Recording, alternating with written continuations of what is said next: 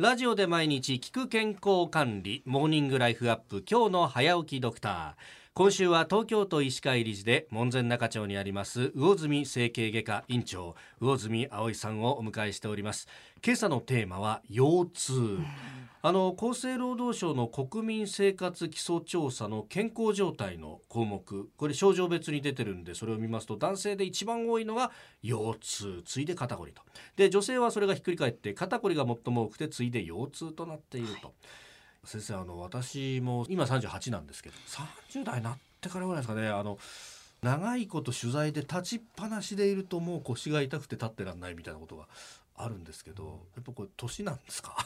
いや毎日痛いわけじゃないんでしょ？あそう。毎日痛いわけじゃないです、うん。だからその同じその立ち続けではい。仕事をなさっても、ん次の日痛くなる時とはい。痛くならない時がありますよね、そうですね。それはあれですよ。あのおそらく何か原因があるんですよ、ああやっぱそうですか、うん。もうそれこそあの睡眠時間が足りない時とか、ええお酒をいつもよりも多く飲んじゃった時とか、ああ今ストレス性の腰痛っていうのもあるんですよ。ストレス性で腰痛になるんですか、うん、はっきり言って上司の誰々に会った日は調子が悪いとかね。はあ。ですから我ええ。々ドクターというのは問診と言って、え。例えば月曜日は痛かったんだけど火曜日は痛くなかったって言ったら、その月曜と火曜でどういう違いがありましたかっていうことをお尋ねするんですね。はい。だから例えばあ月曜日は雨が降ってましたとかね。ああだからだとかね。ああ、うん。そ気圧の変化とかそういうものが、そう。それこそあの課長の顔を見たとかね、はいはい。それこそあの睡眠時間が足りなかったとか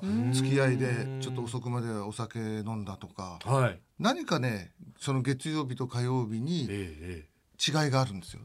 だから月曜日は痛くなって火曜日は痛くならないとかね。あなるほど。だからそれをね見つけるのがええ。ドクターの仕事なんですがなかなかね患者さんも言いにくいことというのかな。ちょっと、うん、医者には言えないようなこともありますしね。また自分であんまり覚えてなかったりしますあもちろんそれもそうです。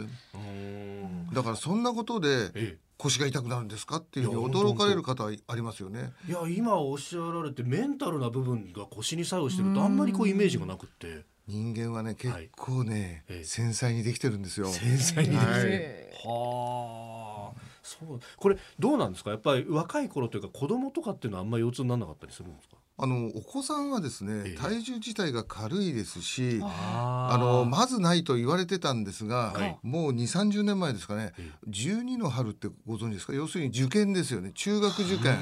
あれでそのストレスに感じてはい。腰が痛いっていうのをですね発表したドクターがいましてえそれ以来ですねあお子さんも腰痛になるんだなっていうのを我々も認識したというかそう言われてみればあそういう子いたなとところがご両親が連れてきてもですねはい。仮病じゃないかってご両親がもうね疑っちゃってるんです。あやっぱり勉強っていうと机にこう向かってずっと座ってるからだねと思っちゃうんですよ。そうですよね。そうじゃないそうみたいですね。このストレえスうーん腰が痛いってなった時に、まあ、ちょっと痛いだけだしもしかしたら体がこう歪んでいるのかもなとかって思ってしまって例えばこう接骨院に行ったりですとか、まあ、マッサージ行ってみようみたいな風にこう考えたりも最初はすると思うんですけれどやっぱり最終的にはやっぱりお医者さんになるべく早くかかった方がいいですか？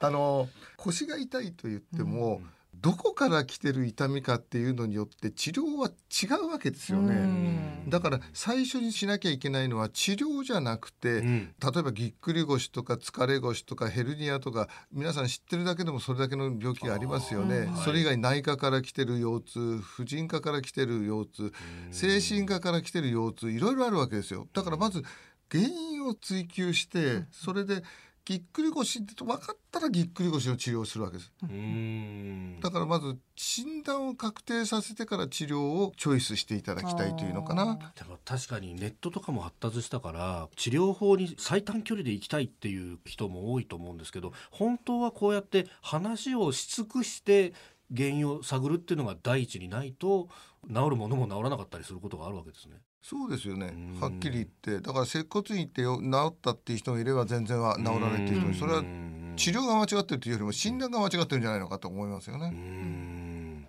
まあ腰についてっていうのはね結構皆さん悩まれてますんで明日以降もまたいろいろ伺っていこうと思います、えー、魚住整形外科院長魚住葵さんでした